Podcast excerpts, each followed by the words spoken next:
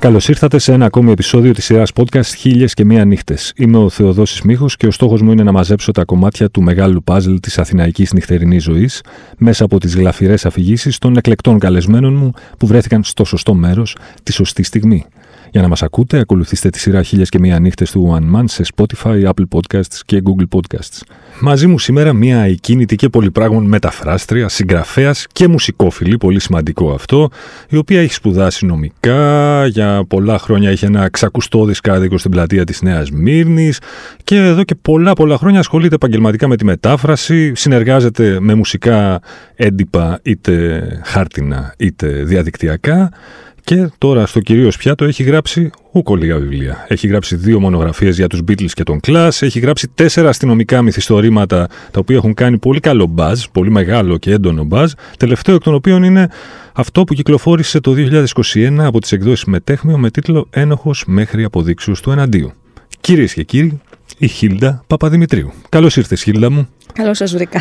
Το τιμόνι είναι στα χέρια σου. Ελπίζω να είσαι έτοιμη να μας πας μια βόλτα στο χρόνο και στο χώρο. Έτοιμη είμαι. Τέλεια. Μια φορά για έναν καιρό, λοιπόν, ήταν η Χίλντα Παπαδημητρίου. Πριν από 10 χρόνια ακριβώς και πασίχαρη είχε αγοράσει εισιτήρια για τη συναυλία του Μόρισέη που έγινε στις 16 Ιουλίου του 2012 στο Λικαβιτό. Να ξεκινήσω λίγο από πιο, λίγο, από πιο πίσω μάλλον. Έχω μια μανία, μια μεγάλη αγάπη στο Λικαβιτό μου. Λείπει πάρα πολύ σαν συναυλιακός χώρος. Έχω δει τα ωραιότερα πράγματα στη ζωή μου και κάθε φορά που πήγαινα μεταξύ με φίλους, με τα πόδια στο Λικαβιτό, είχα απόλυτα τη συνείδηση ότι αυτές είναι οι ωραιότερες μέρες της ζωής μου και οι ωραιότερες στιγμές της ζωής μου. Και παρότι το 12 είχε περάσει ήδη μια περίοδος που ο Λικαβητός είχε κριθεί ακατάλληλος ας πούμε, ε, δεν θα τον έχανα το Μωρισέη για τίποτα. Τον είχα ξαναδεί βέβαια, αλλά ήθελα πάρα πολύ να τον δω. Ε, εκείνη η μέρα ήταν από τις πιο ζεστές και πιο υγρές μέρες που έχω ζήσει στη ζωή μου και φέτος ειδικά ας πούμε το 21 και το 22 δηλαδή έχουμε ζήσει πολύ μεγάλες ζέστες αλλά ήταν μια τέτοια βραδιά με μια αφόρητη ζέστη ο κόσμος να ανηφορίζει από χαμηλά προς το χώρο του θεάτρου κάθιδρος και βλαστημώντας αλλά όλοι χαρούμενοι έτσι. Και εκεί μας περιμένει μεγάλη έκπληξη ας πούμε ότι έχουν κόψει παραπάνω ειστήρια οι διοργανωτές με αποτέλεσμα να έχουμε 40 λεπτά στην ουρά για να μας ελέγξουν τις τσάντες και δεν θέλαν να μας αφήσουν να πάρουμε νερά, παγούρια, οτιδήποτε. Με τα χίλια βάσανα μπαίνουμε μέσα και μπαίνω τη στιγμή ακριβώς που ξεκινάει ο Μωρισέη. Δηλαδή έχασα την ε, κοπέλα τη mm, Young, πώς λεγόταν, δεν θυμάμαι, Τζόσλιν Young νομίζω, ε, που είχε ξεκινήσει πριν και τον ακούω να λέει «La Grace, I'm yours». Έτσι είχε ξεκινήσει. Ναι. Και ξεκινάει με το «How soon is now». Από εκεί και πέρα δεν θυμάμαι, δεν θυμάμαι δηλαδή πώς χοροπίδαγα. Έπιανα τον εαυτό μου, ξέρεις, καμιά φορά που βλέπεις τον εαυτό σου από ψηλά και λες, Μα εγώ είμαι αυτή, ας πούμε. Mm. Έχασα τους φίλους μου, ήμουνα μέσα στον κόσμο στριμωγμένη. Ένιωθα ότι από τη ζέστη θα πεθάνω, αλλά ήταν υπέροχα. Δηλαδή δεν με ένοιαζε ποσός για τη ζέστη, για τον υδρότα, για το ότι ήμουνα με άγνωστους ανθρώπους. Mm-hmm. Και σκεφτόμουν αυτό το πράγμα, ρε παιδί μου, το, το συναυλιακό, δεν ξέρω αν θα το ξαναζήσουμε, αυτό το στριμοξίδι, mm. που να μην έχει την αίσθηση ότι ο άλλος Μπορεί, μπορεί να είναι φορέας οποιοδήποτε πράγματος, ας ναι. πούμε έτσι. Και δεν σε νοιάζει κιόλας. Ε, δηλαδή, αυτή η μια μεγάλη ας πούμε παρέα που γίνεσαι με ανθρώπους που δεν τους έχεις ξαναδεί που κάθε τόσο κάποιος βάζει τα κλάματα γιατί ακούει το τραγούδι που γι' αυτόν λέει πάρα πολλά το συγκεκριμένο, η στίχη. Και παρότι, εντάξει με το Μωρισέη τώρα πια τα τελευταία χρόνια νομίζω ότι όλοι έχουμε κάποια προβλήματα με τις δηλώσεις του, τις πολιτικές και αυτά. Πετάει αυτά τα διαμαντάκια. Αυτά τα διαμαντάκια που πετάει ας πούμε που λέει ότι το καλύτερο κόμμα στην Αγγλία είναι το φασιστικό κόμμα ας πούμε το ναι. F party.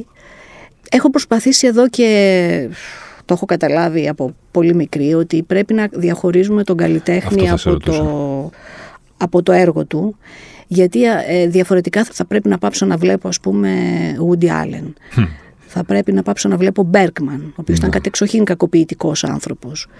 Ε, ένα σωρό άνθρωποι, μουσικοί και παλιότεροι και πιο σύγχρονοι, μας έχουν απογοητεύσει. Το, το κάνεις εύκολα αυτό, δηλαδή συμβαίνει. Όχι, καθόλου. πούμε... Καθόλου εύκολα δεν το κάνω και σε μερικούς δεν το καταφέρνω. Και είναι αστείο, ας πούμε, γιατί σε σχέση με αυτό που έχει πει ο Μωρισέη, εγώ αυτόν που έχω κάνει blacklist είναι τον ε, Brian Ferry διότι είναι υπέρ του κυνηγιού της Αλεπούς. Φτηνά την έχει γλιτώσει ο Μόρισεϊ τότε, εντάξει. Αλήθεια. Ναι, έχει δηλώσει όταν είχε βγει κάποιος νόμος που προσπαθούσαν να απαγορεύσουν το κυνήγι της Αλεπούς με άλογα και σκυλιά, μάλιστα. Έτσι, είχε πει Μα είναι η παράδοσή μας. Και λες, κάτσε ρε φίλε, ας πούμε. Ναι. Έτσι, ποια παράδοσή σας. Και εσύ κιόλας να πεις ότι είσαι κανένας αριστοκράτης, ας πούμε, είσαι από χωριά ανθρακορίχων. Ναι. Έτσι, και ξαφνικά δεν μπορείς να ζήσει χωρίς το κυνήγι της Αλεπούς. Ε, και δεν ξέρω, έχω μεταφράσει και ένα βιβλίο για τις αλεπούδες στην Αγγλία και για το κυνήγι τους και για όλα αυτά. Και τον Μόρισεϊ, τον, τον, Μόρισεϊ, τον Brian Ferry τον έχω μισήσει. Με τον Μωρισέη προσπαθώ να μην τα σκέφτομαι. Ναι. Έτσι, γιατί και άλλοι, ας πούμε, και ο Βαν Μόρισον έτσι, βγήκε και είπε: Τι επιδημίες, εμείς θέλουμε να βγάλουμε συναυλίες και να βγάζουμε λεφτά. Ε, κάτσε ρε φίλε. Και ο Eric Clapton νομίζω κάτι τέτοια δεν είπε για την Δεν αποκλείεται πανδημία, ότι καθόλου. Δεν υπάρχει Ναι. πανδημία, Ναι. κάτι Ναι. αντιολιαστή κτλ. Και ο, εντάξει, και ο Μπομπ Ντίλαν που μου αρέσει, ας πούμε, θα τον έλεγε, θα τον έλεγε στον πιο συμπαθητικό και ζεστό άνθρωπο. Έτσι, ένας κατόψυχος είναι κι αυτός. δεν ήθελα να το πω εγώ. Όχι, το θα το πω εγώ από μόνη μου, για να είμαι ειλικρινή. Αλλά ναι, δεν, ε, με το Μωρισέη προσπαθώ να το ξεχάσω αυτό, γιατί νομίζω ότι ε, έχοντας δει έτσι αμέτρητα live, σε πολύ λίγα νιώθω ας πούμε, ότι ο άλλος δίνει την ψυχή του εκείνη την ώρα. Ναι. Δεν συμβαίνει πάντα στο Μωρισέη, αλλά εκείνο το βράδυ πραγματικά έδωσε, ένιωθα ότι μας δίνεται ολόκληρος. Ναι. Ειδικά εκεί που πέταξε το βρεγμένο που κάμισε το υδρωμένο ας πούμε, στο κοινό και σφαχτήκανε ποιος θα το πάρει. μπροστά, μπροστά. Και ήταν από τις ωραιότερες βραδιές, σου λέω, παρά τη ζέστη, παρά το στριμοξίδι. Ε, και βεβαίως παρότι μετά στο κατέβασμα είπα να μην κατέβω από τον κεντρικό, ας πούμε, να κατέβω από τα κάτω τα, ε, αυτά τα σοκάκια και τα δρομάκια και τα μονοπατάκια. Με αποτέλεσμα φτάνοντας στους ε, πρόποδες του Λικαβητού, είχαν πριστεί τα πόδια μου μες στα παπούτσια. Οπότε πήρα τα πέδιλα αναχείρας και πήγα περπατώντας μέχρι το πιο κοντινό σημείο. Πη- ε, ένα περίπτερο στην πλατεία Κολονακίου. Πήρα μια, ένα μεγάλο μπουκάλι κοκακόλα Αχα. και ένα ταξί για να φύγω γιατί πραγματικά τα πόδια μου είχαν γίνει διπλάσια από τη πω. ζέστη, από το χοροπηδητό και από το ανεβοκατέβαινε. Στο βωμό του Μόρισεϊ όλα Στο αυτά, βωμό του έτσι. Μόρισεϊ. Αλλά ναι, ήταν από τις πιο συγκ- συναρπαστικές συναυλίες και γι' αυτό, ε, μια και λέγαμε για το τελευταίο μου βιβλίο, ε, με αυτόν τον τρόπο τελειώνει το βιβλίο. Δηλαδή ο Χάρης Νικολόπουλος, ο ήρωάς μου, ο οποίος έχει παραιτηθεί πια από την αστυνομία, αφού περάσει τον παθόν του τον τάραχο, βρεθεί κατηγορούμενος για ένα φόνο κλπ. Ε, τελειώνει, ε, πηγα- όταν πηγαίνει μαζί με μια φίλη του, του λέει πάμε να δούμε το Μωρισέη. Λέει αυτός πάμε. Και είναι, περιγράφω αυτή τη βραδιά ακριβώς στο Λικαβιτό και έτσι τελειώνει. Ε, και για πρώτη φορά, ας πούμε, ο Χάρης νιώθηκε αυτό το... Αυτό που πας σε μια συναυλία και νιώθεις να γίνεσαι ένα, αυτό που είπα πριν, με άγνωστους ανθρώπους, με ένα καλλιτέχνη που δεν τον ξέρεις ίσως πολύ καλά, αλλά που βγάζει την ψυχή του, βγάζει τα σωθικά του εκείνη την ώρα και στα πετάει. Με το χέρι στην καρδιά τώρα, πες μου, Χιλτά, είναι μια ερώτηση που μου αρέσει να την κάνω σε αυτό το podcast σε όσους συγγραφείς με έχουν τιμήσει με την παρουσία τους. Οι συγγραφείς ως άνθρωποι, α, είναι παντελώς αναξιόπιστο συμπέρασμα, Ναι. θέλω και κάτι τέτοιο τέλος πάντων. Ξέρουν να διασκεδάζουν ή είναι λίγο ξενέρωτοι άνθρωποι; Ε, με το συμπάθειο κιόλας. όχι, εγώ θα απαντήσω με το ότι οι περισσότεροι φίλοι μου είναι του χώρου της μουσικής, μουσικογραφιάδες, μουσικόφιλοι, μουσικοί, κυρίως και πολύ λιγότεροι συγγραφείς. Νομίζω ότι στην Ελλάδα υπάρχει ε, μία προκατάληψη απέναντι στη μουσική, δηλαδή οι περισσότεροι συγγραφείς δεν πάνε σε τέτοιες συναυλίες, ας πούμε. Εντάξει, μπορεί να πάνε στο Μέγαρο να δουν ξέρω, μια συναυλία Μπετόβεν ή Σούμπερτ ή δεν ξέρω τι άλλο. Αλλά γενικά με το ροκ δεν έχουν πολύ καλή σχέση. Ίσως γιατί δεν έχουν καταφέρει, καταφέρει ακόμα να καταλάβουν ότι η pop, η pop κουλτούρα είναι η ιστορία του 20ου αιώνα. Αυτό. Έτσι, ότι αν δεν μπορείς να καταλάβεις τη σημασία του rock and roll και της μεταξέλιξης αυτού, του κινηματογράφου, της jazz μουσικής, ε, του σύγχρονου χορού, ε, της ζωγραφικής της σύγχρονης, δεν έχεις χάσει τον 20ο αιώνα. Πόσο μάλλον όταν μπεις στον 21ο, έτσι. Δηλαδή αν πιστεύεις ότι η τέχνη είναι μόνο το θέατρο, οι συναυλίες κλασικής μουσικής και το κλασικό μπαλέτο, έχεις χάσει την ιστορία Σχεδόν τα πάντα. του, εξ- της εξέλιξης του κόσμου. Έτσι. Και νομίζω ότι οι περισσότεροι συγγραφείς είναι ναι, πιο πολύ, δηλαδή μπορεί να πάνε ας πούμε, σε μια συναυλία έντεχνης, να πάνε σε μια κλασική μουσική, αλλά στο ροκ δεν τους πολύ βλέπω, εκτός εξαιρέσεων. Ναι. Εκτός εξαιρέσεων. Νομίζω όμως και εσύ θα το ξέρεις καλύτερα αυτό ότι αν υπάρχει ένα είδος λογοτεχνικό, ένα ζάνρ, πώς το λένε, που παρακολουθεί και τη μουσική και τον κινηματογράφο και γενικά την pop κουλτούρα όπως τη λες και εσύ, πιο έντονα από την αστυνομική λογοτεχνία νομίζω ότι δεν υπάρχει άλλο είδος. Όχι, αυτό είναι αλήθεια. Και, στην, ε, και οι συγγραφείς του αστυνομικού είναι αυτοί που έχουν και περισσότερες εξαιρέσεις σε αυτά όλα τα ναι. που είπα πριν, ας πούμε έτσι.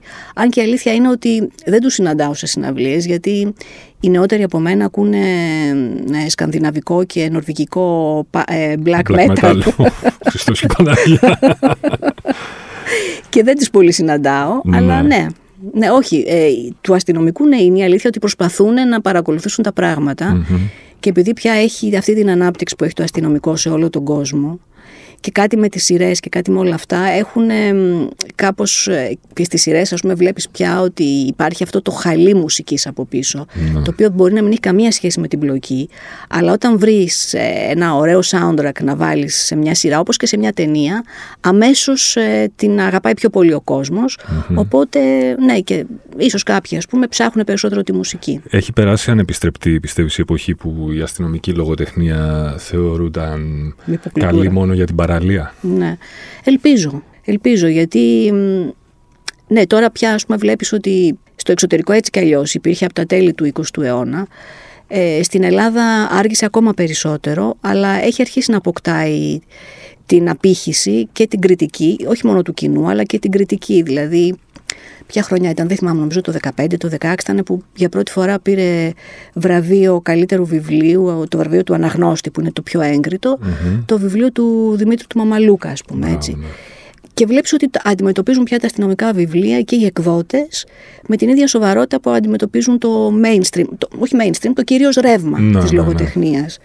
Το ελπίζω. Το ελπίζω. Βέβαια, εξαρτάται και από το πώς θα προχωρήσει και το ελληνικό ύφος της λογοτεχνίας γιατί βλέπεις ότι κάθε χώρα έχει τη δικιά της σχολή και κάποιες σχολές είναι ανερχόμενες, κάποιες σχολές ήδη έχουν αρχίσει να ξεθυμένουν, ας πούμε.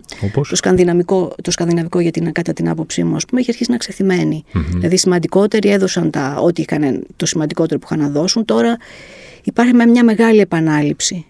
Ε, άνθηση μεγάλη έχει αυτή τη στιγμή η Ιβηρική Χερσόνησος και η Ισπανία ας πούμε και η Πορτογάλη.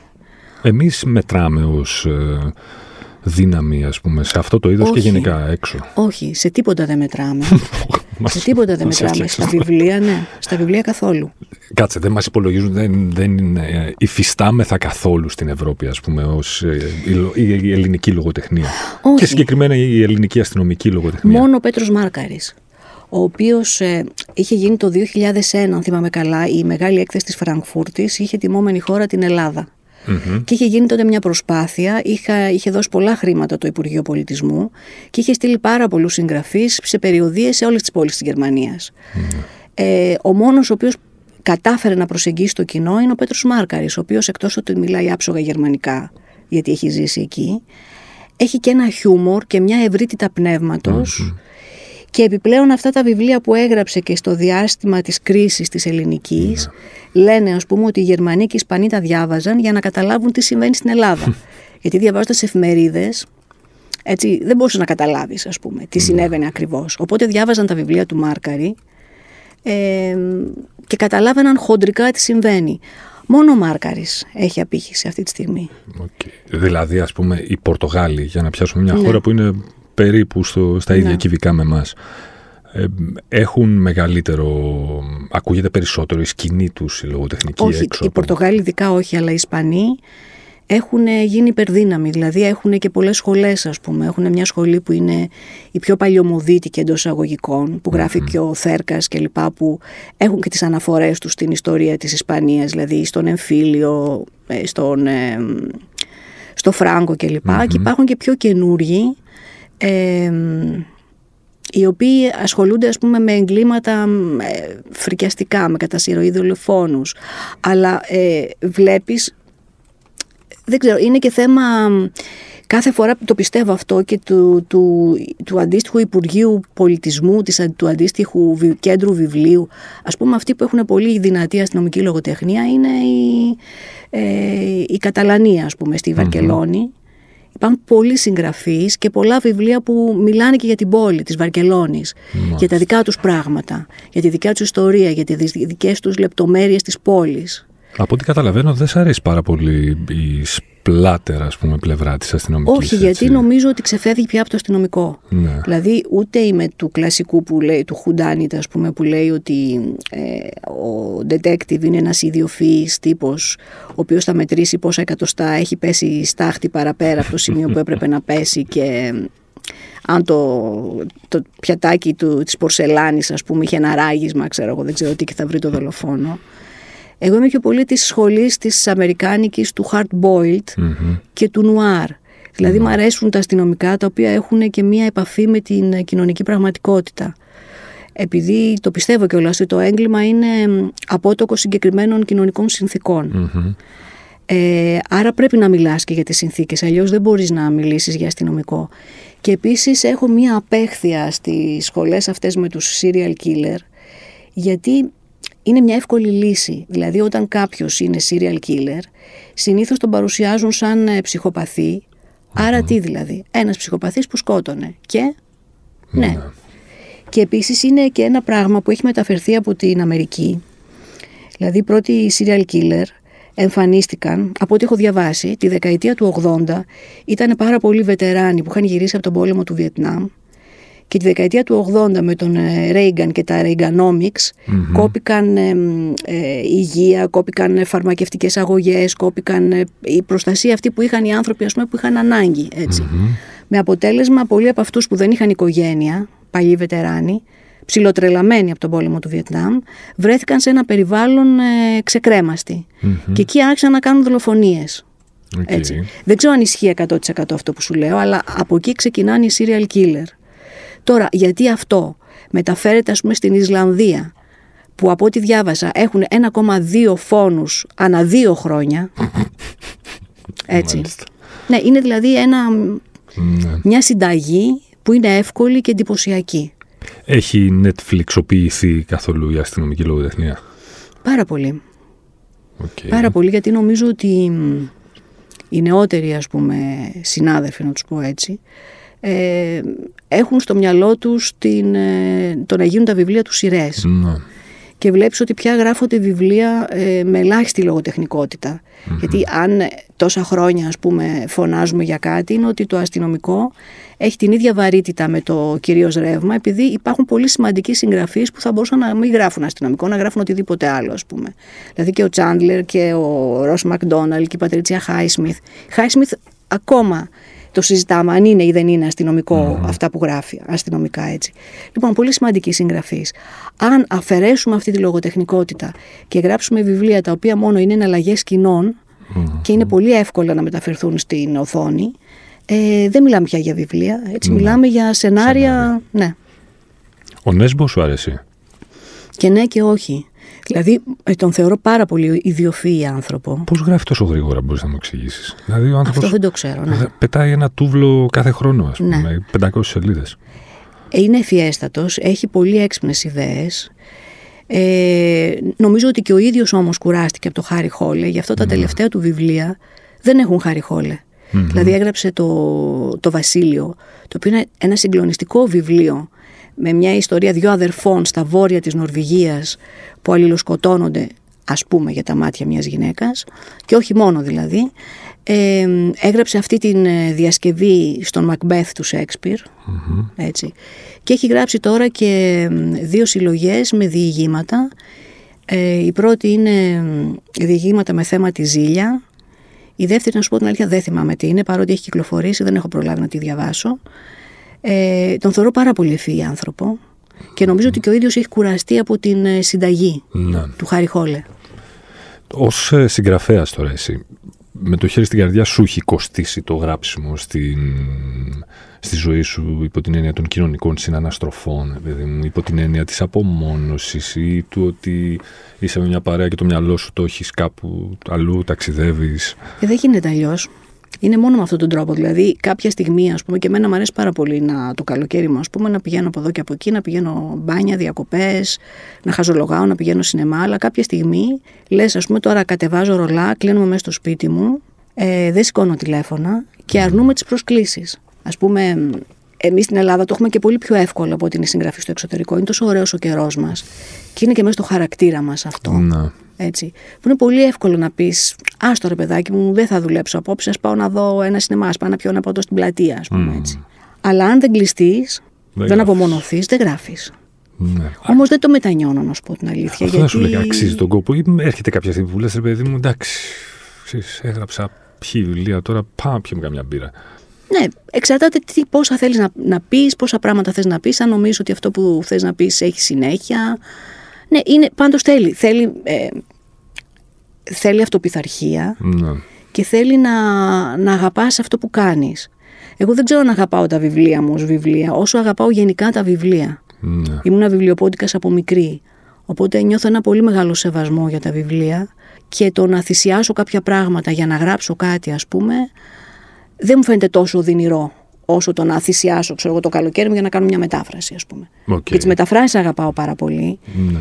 Και βέβαια την αυτοπιθαρχία την έχω μάθει και από τη μετάφραση. Έτσι. Αλλιώς δεν βγάζει λεφτά. Δεν μπορείς να ζήσει από τη μετάφραση. Ναι. Ούτε τώρα μπορείς να ζήσεις, αλλά λέμε. Πόσο μάλλον από τα βιβλία, από τη Καλά, συγγραφή. τα βιβλία, έτσι. εντάξει, άστο Πόσα αυτό. εκατομμύρια έχεις βγάλει Άστο μέχρι αυτό. σήμερα. Η Αθηναϊκή νύχτα είναι μυθιστορηματική. Μμμ, Και η αθηναϊκή ζωή κατ' επέκταση γενικά, η Αθήνα ως πόλη γενικά. Πάρα πολύ. Πάρα πολύ.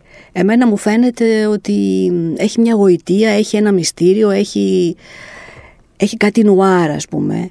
Ε, και πιο πολύ το σκέφτομαι αυτό για το, τα χρόνια και τη, τα, τα, στα Zeros ας πούμε έτσι υπήρχε πολύ έντονη νυχτερινή ζωή. Θυμάμαι τα χρόνια της, ε, των Ολυμπιακών Αγώνων ας πούμε, εκείνο το ξέφρενο πανηγύρι που υπήρχε στους δρόμους, ε, ανεξαρτήτως Ολυμπιακών έτσι, δηλαδή πόσοι άνθρωποι κυκλοφορούσαν μέχρι αργά, όχι τόσο ξένοι όσο και εμείς ας πούμε, σαν να είχαμε ξεφορτωθεί ένα βάρος από πάνω μας και κυκλοφορούσαμε. Ε, αλλά και στα χρόνια της κρίσης νομίζω ότι φάνηκε έντονα. Δηλαδή παρότι κλείσανε μαγα- μαγαζιά, οι άνθρωποι βγαίνανε λιγότερο. Αλλά μάθαμε και κάποιες λύσεις πιο εύκολες. Στο στυλ παίρνω τρεις μπύρες από το περίπτερο, ας πούμε, και αράζω στην πλατεία της Νέας Μύρνης μέχρι τις 4 το πρωί, γιατί θέλω να πω κάτι, θέλω να χαζέψω, θέλω να δω τα αστέρια. Και, και μου φαίνεται ότι είναι και μια πόλη στην οποία πολύ εύκολα μπορείς να στήσεις και αστυνομικά μυθιστορήματα. Πάρα πολύ, ναι. Υπάρχουν μερικές περιοχές που είναι τρομακτικές και συγχρόνως γοητευτικές. Όπως; Ας πούμε ο Κεραμικός, η περιοχή του Ψηρή, ε, το Μεταξουργείο, όλες αυτές τις περιοχές που λες τώρα εντάξει ας πούμε θα πήγαινες εσύ βόλτα το βράδυ στο Μεταξουργείο, δεν ξέρω αν θα πήγαινα βόλτα, μόνη μου όχι. Ναι. Ε, αλλά έχουν μια γοητεία. Μμμ. Έτσι πας εκεί, χαζεύεις ας πούμε τα κτίρια, τα παλιά. Τι να πω, δεν ξέρω, μου φαίνονται πολύ γοητευτικά και συγχρόνως έχουν κάτι επικίνδυνο και ίσως να είναι και αυτό μέσα στη Αυτός συνδυασμός. γοητεία τους. Όταν τελειώνεις αυτό που γράφεις, πώς ε, διασκεδάζεις, πώς επιβραβεύεις ας πούμε τον εαυτό σου ή αν, αν όχι στο τέλος, τέλος, τέλος του βιβλίου, Ναι. μετά από μια αποδοτική μέρα γραψίματος ας πούμε, πώς επιβραβεύεις τον εαυτό σου; Με ύπνο.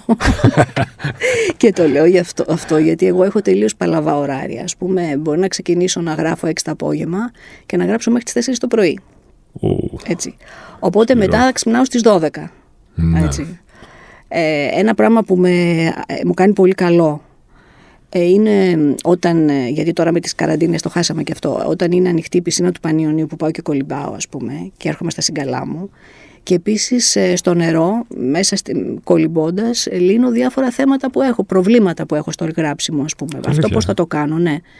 Απελευθερώνεται το μυαλό επειδή το σώμα κινείται Μμμ. είναι και ανοιχτή, κοιτάζω πάνω τον ουρανό, ας πούμε έτσι, και βρίσκω λύσεις για πράγματα που με απασχολούν. Μάλιστα. Ε, τώρα, όταν τελειώσει τελείω το βιβλίο, και αφού κοιμηθώ, ας πούμε, 4-5 μέρες, Συμπληρώσω ύπνο. ε, μετά, ναι, σινεμά. Ε, η μεγάλη μου λατρεία είναι τα σινεμά. Τα σινεμά, οι συναυλίες, εκεί φίλοι μου, τον αυγό. Να σου πω, είσαι μουσικόφιλη, είσαι βιβλιόφιλη, βιβλιόφιλη είσαι ε, συνεφίλ. Μμ. Αν χτύπα ξύλο τώρα, δεν θα σου κάνω το, τα- το κλασικό το παιχνίδι του, του Hornby, του High Fidelity, Top 5 Records και τα λοιπά, άμα πιάσεις φωτιά το σπίτι σου. Αλλά πες ότι χτύπα ξύλο, ξαναλέω, πιάνει φωτιά, ρε παιδί μου, και μπορείς να σώσεις, έχεις την επιλογή μόνο βιβλία ή μόνο δίσκου CD ή μόνο, ξέρω εγώ, DVD.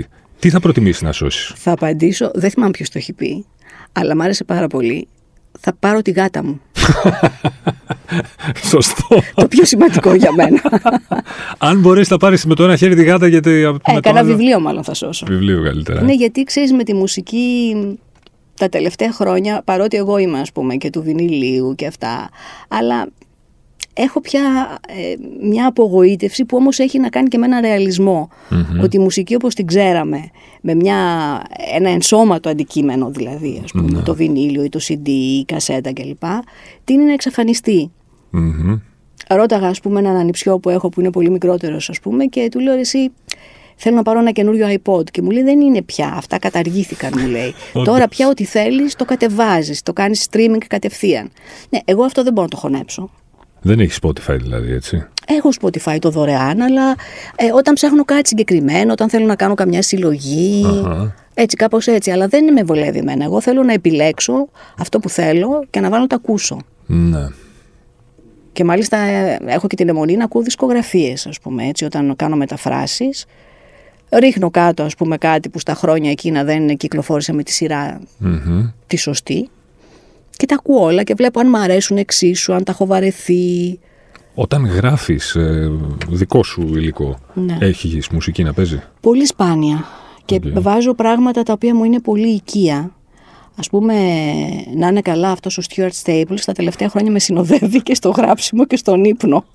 Για να χαλαρώσω το βράδυ και να κοιμηθώ, ακούω τα, τα τρία πρώτα άλμπουμ των ε, Tindersticks.